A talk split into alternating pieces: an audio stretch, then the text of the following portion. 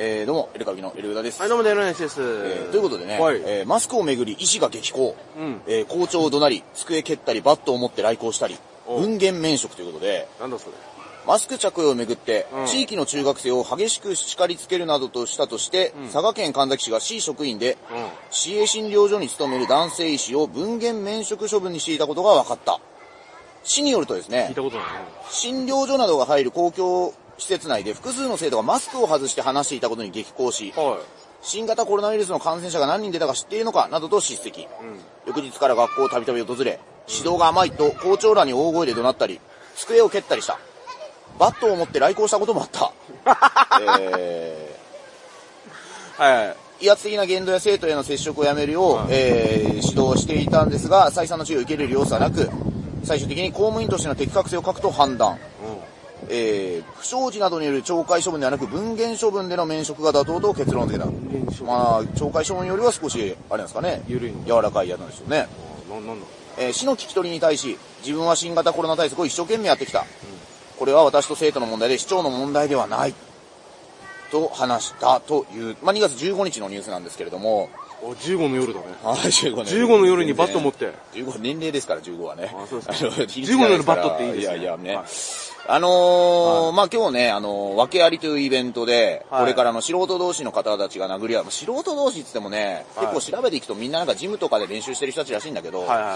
簡単に言うと、社会不適合者オールスターズみたいな、あーのーリングの、はいえー司会と解説あ、実況と解説か。実況とをやってくださいというお話をいただきまして、はいえー今から行きますね今から行くんですが、はい僕ね、全く YouTuber 知らなかったんですよね。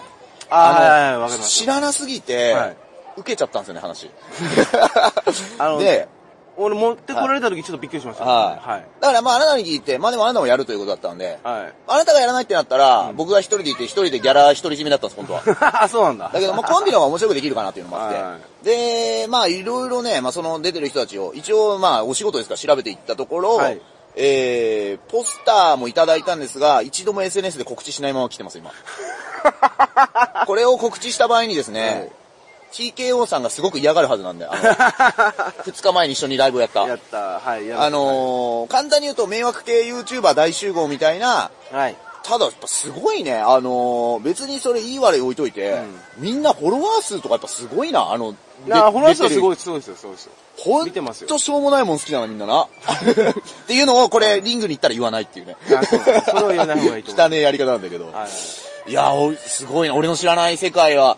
そう。俺テレビも見ないから芸能人もわかんないのにさ、YouTuber もわかんないからもうなんか、浦島太郎状態ですよ。いや、だからもう、今、襲撃ブームがあるとうん言ってますからね。はいは襲い撃されましたっつって写真をアップする っていう。あの、ブレイキングダウンに本当は出る予定だった選手が、なんか襲撃されましたって動画がなんかアップして、で、結局運営になんか連絡入れないまま当日欠場したということで、はい朝倉未来さんがちょっとそれは義理にかくるんじゃないかって言ってるんだけど、昭和プロレスから見てるんで、もうどっちかわからんの よ。そうなんだよねそんなアングルは過去あったはずだし、だからね、そう思っちゃうからね。あと今日なんか出てる人って結構ブレイキングダウンに出てた人多いらしいね。あ、そう、あの、そうそうそういるね、いるね。うんいっぱいいるということ。ますで、えー、いますまあ多分もうブレイキングダウンに、その試合で出てなくても、多うん分あそこに並んでるでしょ。並んでたり、出てたり、うん出て、この前出たんですけどとかいう人もいたり、なんか女子の戦いもあってさ、あーそうですねごいね、あのミスコンの世界1位の人とかいるらしいよ、今日。あミスコンの世界1位から、そこに行かないとダメなんだ ね。え、言ったらさ、はいはい M1 で1位取るよりすごいことじゃないの世界一だぞ。あ、世界一だよ。ね。いや、そこ取らないと、訳ありには出れないんですよ。どうする朝、これから朝ドラとかで言ってたら。来年、大 河。あなんかないね。いや、ここで弾かれたらや る。プロフィールに載せるかどうかだね。載せなくたってお前、今、どお前就職、就活だってお前過去全部調べるやろいや いやいやいや。いやいやもう一回でも出てたらっていうね。えー、というね、まあところに。まあすごいメンバーですよう。ーん。すごいメンバーであることは間違いないと思います。ただまあ、ギャラはいいんですよ。なので、ちょっとどっからお金が出てるかわからないんですがは、でも、うん正直ね、我々プロですから、行ったらもう絶対盛り上げたいし、あとはその、あ、そうですよ。それはそうですよ。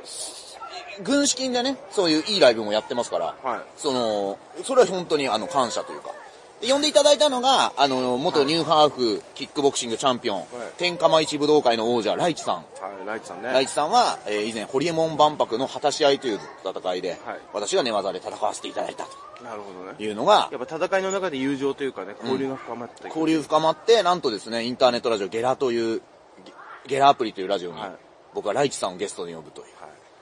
でもね、フリーの芸人って考えること似てるねはい。ラランドの西田さんがゲラで呼んだゲストは楽しんごさんだったからね。ああ、フリーの芸人っていますからね。ねね考えることは似てるというい。ますからね。ね、いうことでございます。はまあ、すごい時代になったな。ああいう、こう、あの、なんか、犯罪者がさ、インフルエンサーになるんだな。 俺わかんねえわ、もうあんまり。よ 度合いだね。うわからんで。度合いやな。難しいな。むずいわいろんなあんだな。とは言う。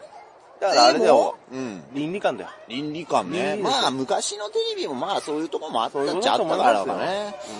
ねえ。まあ、これのテーマはね、今後また喋っていきましょう。面白ければ何でもいいのか。面白ければ いや何、これをきっかけは、まあそうか。でも、これは、じゃあ猪木はどうなんだとかね。あ、猪木はね。いや、だってん、警察の厄介になってますからね。う。そうでしょでも、社会を巻き込んでね、両国国技館で火事が起こるぐらい暴動が起こすわけですよ。応募すわけじゃないですか。ね怪我人は出てるでしょ、きっ消防と。車とかね。 ね でも面白いから、おいいとしてるからね、俺もずっと。もう議員になる前から国民の税金使ってたってこと。うん いやいやいや。許せないですよまあまあまあ、という見方をする人もいるわけでしょ、はいうん。まあ まあ、いまろあまあ、いんなろんな人いて。ことがあるということですね。はい。そしてこれですね、東海テレビのニュースというか、東海テレビ、はい。コンプラの波、昔話にも押し寄せる、サルカニ話や桃太郎の展開が激変。死ぬあ、ー死ぬ描写が NG にということで、ね。これニューヨークの番組なんだね。えー、芸人のニューヨークさん。あ、ニューカここ数年よく耳にするようになったコンプライアンスという言葉。ー。はい。えー、サルカニ話といえば、えー、猿に柿を投げつけられたカニが死んでしまうストーリーとして 古くから伝わってきました。そうなんですかあ、そうだね。うんお僕母さんガニが亡くなっちゃうんだよね。うーん。で、息子がお母さんの人の目の前で、お母さんを殺されてしまうわけはいではいすよ。は衝撃的なは始まりですよい。ね。なるほど。すみません。ちょっと僕は勉強不足なもんでダメ。ですサルカニ話。この前あのー選挙ジャーナリストの畠山道義さんとライブやった時にね、あのー熱、熱烈なお客さんがね、あの、差し入れで、あの、カニパンを差し入れて、ああ、ありましたね。何のことか分からなかったら、これあれですよね、菅原一秀さんがカニを、なんか有権者に配ってたみたいな報道があったやつにかかってますよね、みたいなすごい笑いが起きた時に、もういろんな世界あるな。あの、いろんな笑いがある。笑いがうん。もう、最近ちょっと全次郎チャンネルを見る、ね、最近見れてないんで、ちょっと俺が勉強不足だったね。ああ。だからあの、だから親殺しの話ですよ。 はいはい。そうなんだ言ねっ。てしまえばあれですよ。わかりやすく言うと、ドラゴンボールでわかりやすく言うと、セルにやられちゃうわけですよ、僕が。はいはいはいそれをご飯がやり返すっていう。あ、敵討ちなんだ。敵討ちっていう要素も入ってるわけですよ、これには。ところが死ぬという描写がコンプライアンス NG というから今では一命を取り留める展開になっている。しかも最後はカニと猿が仲直りするというハッピーエンドに激変していたのです。桃太郎に関すると、桃太郎と鬼の争いは平和に解決。桃太郎は主人公の桃太郎が鬼との激しいバトルを繰り広げ、最後には鬼を打ち負かすストーリーでした。鬼との激しいバトルを繰り広げってまとめもどうなんだったわけあどの、ね。そこのバトル描写ね、1ページもないんです よ。俺も、 1ページもないんでバすよ。トル描写はあんま記憶ねえよ。はい。みんなこんな感じですよ。うんはいはいこんな感じで、はいはいやーぐらいですよ。どっちかというと仲間を手に入れていく方がね、はいあのー、描写としてはすごどい。っちかというと、あの、紙芝居やってるおじさんの方が、すごい描写を入れなきゃって、はいはいいうはいはい大変だったとこですよ、こうまあでも、あれなのかな落語みたいなもんで、あのー、紙芝居のおじさんで一番腕が試されるもしかしたら桃太郎なのかな桃太郎ですから。この描写が大事ですからね。えーしかし暴力的な描写がコンプライアンス NG となり、そのうるさい声で鬼を懲らしめるというストーリーに変更。え、うるさい声。サンシャイン池崎じゃないんだから、お前ん。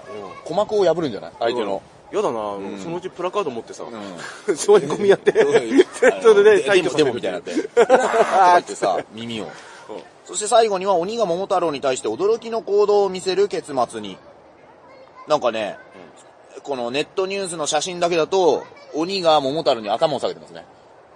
え鬼が桃太郎の頭さ、ん話し合いで解決したどうなんんででしょうかね。いや、うるさい声でって言ってるから、わーとかじゃないの。すえお前ーの腰につけている刀は飾りかと。うんでもあれだね、ジャイアンが一番強いことじゃないもう、うるす、あの、きた、音痴な声でさ、みんなが、もう、そうそううわーっ光て、栄で。あるじゃん。でもあれ、ね、でも、ジジャイアンの場合はさ、いいのはさ、うんみんなジャイアンにいじめられてたりなんだりしてるけどさ、ちゃんと集まるもんな。集まるし、あとジャイアンの場合は声だけじゃなくてちゃんと暴力も振るってたっていうことだよね。今ないのかね、もしかしたら。俺ドラえもん長く見てないから。今ねない、見てないのないらしいし、だってほら、クレヨンしんちゃんでもミサイの原稿ってなくなったっていうじへー。ゃんあれがいいのにグリグリとか。スネ夫があのー、貧乏人にさ、プラモデル見せつける描写とかもないかもな、今な。あっても、うん本当は、マッチ売ってるシーンとか。いや、なる、マそのお金で、うん 苦労してるみたい苦な。労してるみたいなうん。僕のパパはテレビのプロデューサーなんだよとか言ってるけど、うん。本当は YouTuber かもしれない。あ、スネ夫のパパってそうなんだっけあ、スネ夫の親戚。ああ、そうなんだっけなんかそんなの見僕たことのある親ね。戚にはんテレビのとプロデューサーがいてとかってあー何々ちゃんとアイドルと会えるんだって言ったけうどんプロデューサーは YouTuber のかもしれないそうだよね。もう変わってるかもしれないね。迷惑系 YouTuber を束ねる社長なんだ。うわ ーうわ言えないなタイムマシンでさ、んあの、ヘズマリュウとか止めに行く。 映画 お待てと。あ待いいてね。本当にそれでいいのか、数字の取り方とか言って。ドラえもんのび太と YouTuber 劇場版いやー。いいかもしれないねねあれをね、ちゃんと貧困の格差ってのを描いてるね、藤子 F 不二雄先生の社会定義なわけなんですよ、あれね。いやあの人あの人で短編で恐ろしいの書いてるから そそうだよねあの。人特に A 先生もね。